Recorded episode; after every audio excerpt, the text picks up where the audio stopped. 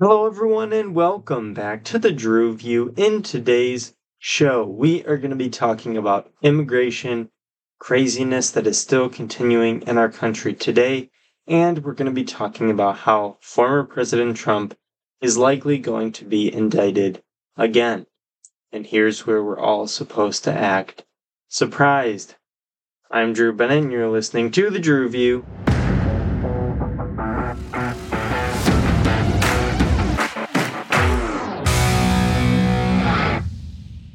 Alrighty, thank you guys for tuning back into the show for the last episode of the week. So, today we have immigration craziness continuing. So, if you've been following along with the news lately, you will see all sorts of headlines that are coming out about how we're dealing with the migrant crisis that's happening in America today. One of the headlines that came out recently was from New York and the mayor of New York City, Eric Adams, he had recently stated that what New York City was going to try and do to help deal with the migrant crisis that they're facing is they're going to ask homeowners and people across the city to house migrants in their private residences. Now, just think about that for a second. Just Put yourself in the shoes of a New Yorker. You turn on the TV, you kick back, and you hear the mayor of your city tell you that, hey, there's a chance we're going to be asking you to open up your door and let a migrant stay in your house until we can figure out what else to do with them. So we don't know who they are.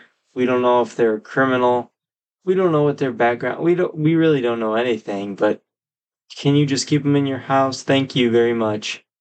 Like oh my gosh this is absolute craziness. Because you look at the city and they've probably poured an insane amount of money into housing these immigrants in different shelters and hotels because they have so many they don't know what to do with them so they don't know really what to do. This is their proposal. They're saying, hey, if we, you know, allow these immigrants to reside in private residences, it would help put money back in the pockets of taxpayers because we'd pay you to do it. We'd pay you if you had a spare room. You might be letting a murderer into your house. You might be letting a drug dealer into your house. We don't really know who you're letting into your home, but you know, if you let them in, we'll pay you a little bit. How about that? No? Okay. Another proposal that has been thrown out was school gyms. Eh, why not throw them in the school gyms? We'll just get money into our community whatever ways we can. You know, all of this craziness that's happening, you look at this article, you just look at all the craziness that's happening with this migrant crisis, especially in New York City. And it just makes you think do you think they regret calling themselves a sanctuary city and saying, hey, come on, come on in. We love immigrants. We're a nation of immigrants. We're a city of immigrants. We love all of our immigrants. Woohoo. Do you think they regret doing that? Because by now they have shelters packed full, hotels packed full. They're paying people to house migrants in their homes. They're paying schools, or, you know, I guess they're not doing any of this quite yet, these last two, but they're proposing that these are going to be new alternatives. So all of these things are going on. And the thing I love the most about it is that you have a president of the United States who thinks all is well, nothing bad is going on, it's all good. Everything's awesome. We have no problems at our border whatsoever. We're controlling everything well yet our cities are absolutely flooded. Now, if you're New York City, you probably think, yeah, let's call ourselves a sanctuary city because there's no way we'll ever have to deal with the consequences of mass migration, right? It won't happen because we're so far, yeah, we won't need it. Well, turns out when you have a president who's allowing migration to happen in the way it is now, you do actually have to talk, sorry, have to walk the walk. You can't just talk the talk because you are saying, hey, we're a sanctuary city. We love immigrants. Come here, come here. And you have states like Texas and Florida that are saying, well, we can't hold any more immigrants. So there you go. There you go. We'll keep bussing them up as long as you take them. Here we go. And all this craziness is occurring. And it just makes me think it's like, well, why are you getting mad at the governors of these states? You're saying, oh, these are just politically motivated moves. Oh, really? Politicians are making politically motivated moves. Huh. I would have never thought that that would have ever happened in politics. Huh. Politician making a political move. But even more so than that, they're making a move that makes sense. You're not a city that is saying, hey, we can't hold any more immigrants. You're saying, hey, we're a sanctuary city, come here. We'll house you. We'll feed you. We'll do whatever we got to do for free. Come on in. Of course, people are going to take you up on that. Of course, states that are flooded with immigrants and who can't can't have any more, they're going to say, "Well, you want them. Here you go." Of course, that's what they're going to do. You can't sit there and get mad at them. Get mad at the president. Get mad at Congress for not preventing more of what's happening at our southern border. It's craziness and it does need to be addressed. But we have a president who he starts his day at about 10 o'clock and ends his day at about 2. And he goes back home and eats Jeni's ice cream the guy is not there. And even if there is part of the day where you can knock some sense into him, he has absolutely no idea what's going on with the southern border. He's done an absolute terrible job on the southern border. He's allowed a bunch of carnage and he's allowed our cities to become overrun with migrants. And he just refuses to acknowledge it.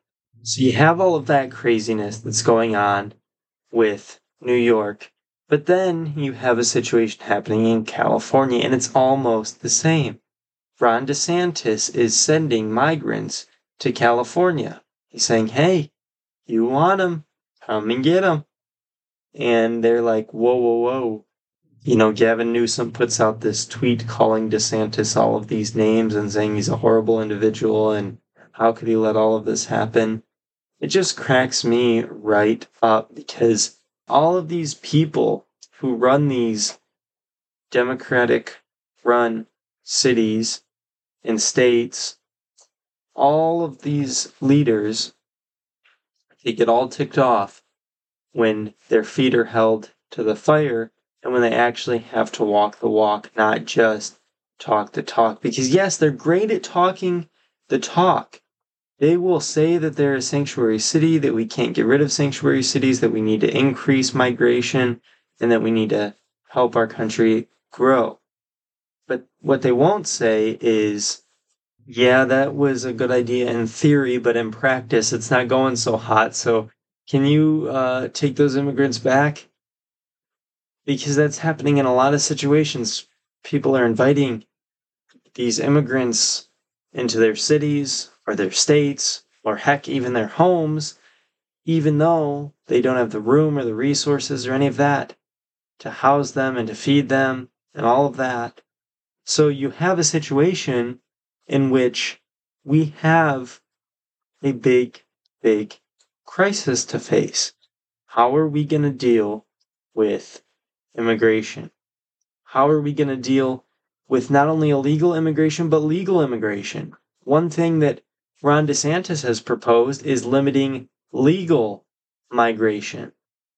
You know, President Trump said we have to build the wall, but legal migration is good as long as they do that with the proper means. Now, others are saying, like DeSantis, hey, I think building the wall is a great idea. We got to finish the wall. But we can't just say, yeah, let's keep letting more immigrants in. We gotta, we gotta stop until we lower our numbers down. we just have to stop. So, immigration is still a really big issue. And one of the things that I think is important is it is affecting people in other states. It's no longer an issue that's just facing the people of Texas and Arizona, but it's also facing people in New York, people in other parts of the Northeast, uh, in other parts of the North as a whole, in the Midwest. It is really starting to move to a widespread issue because we have cities and states that are saying, hey, we love immigrants, come on in. And then all the immigrants come and they say, uh, we don't like all those immigrants as much as we said. Take them all back.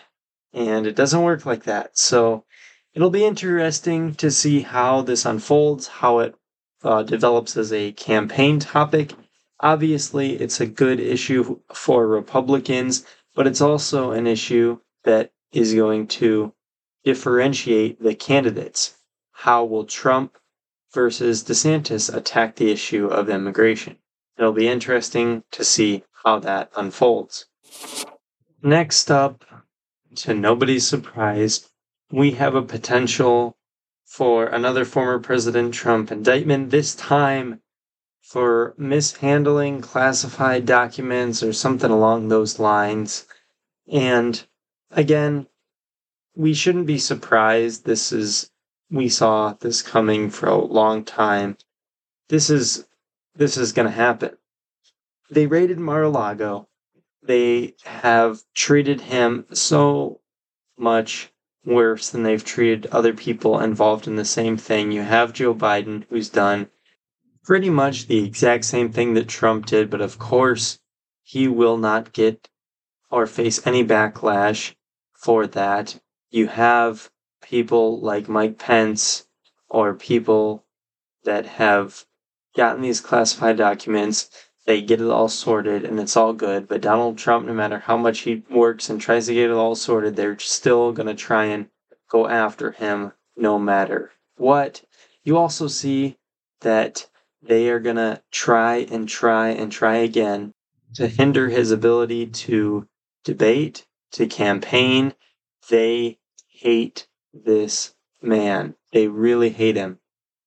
Because if they really cared about classified documents, they would look into Hillary Clinton. If they really cared about corruption, they'd look into the Biden family. If they really cared about these things, they'd be looking in other places, but the bias is just so, so clear.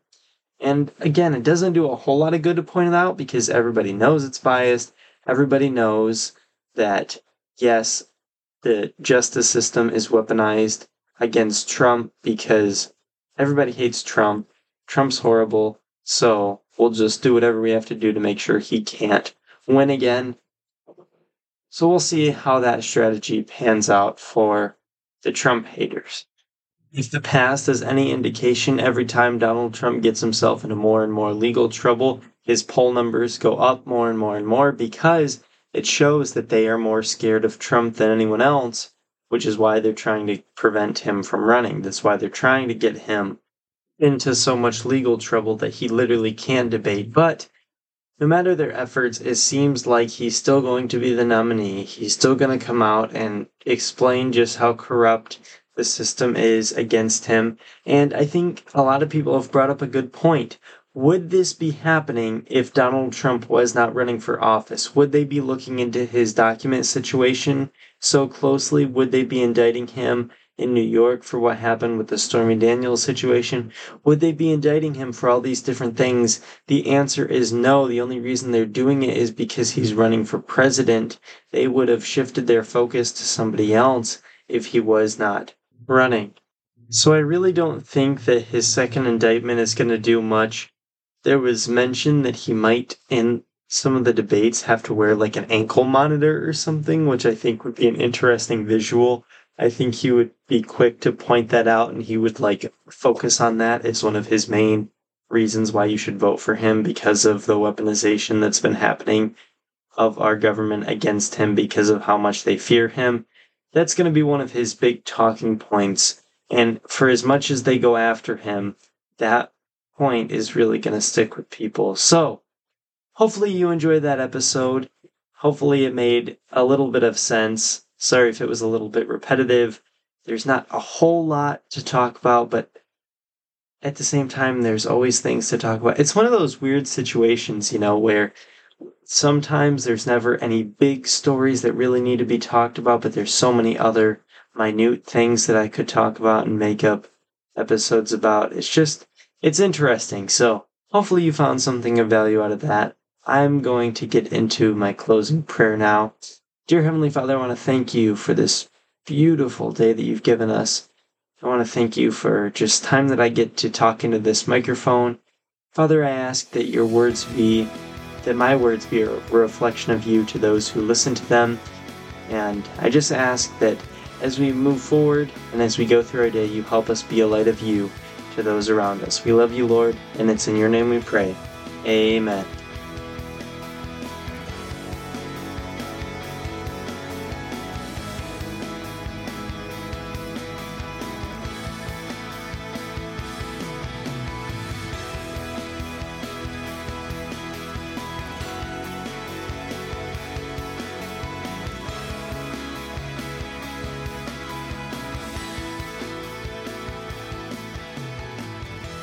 Thank you guys for sticking around for another week of content.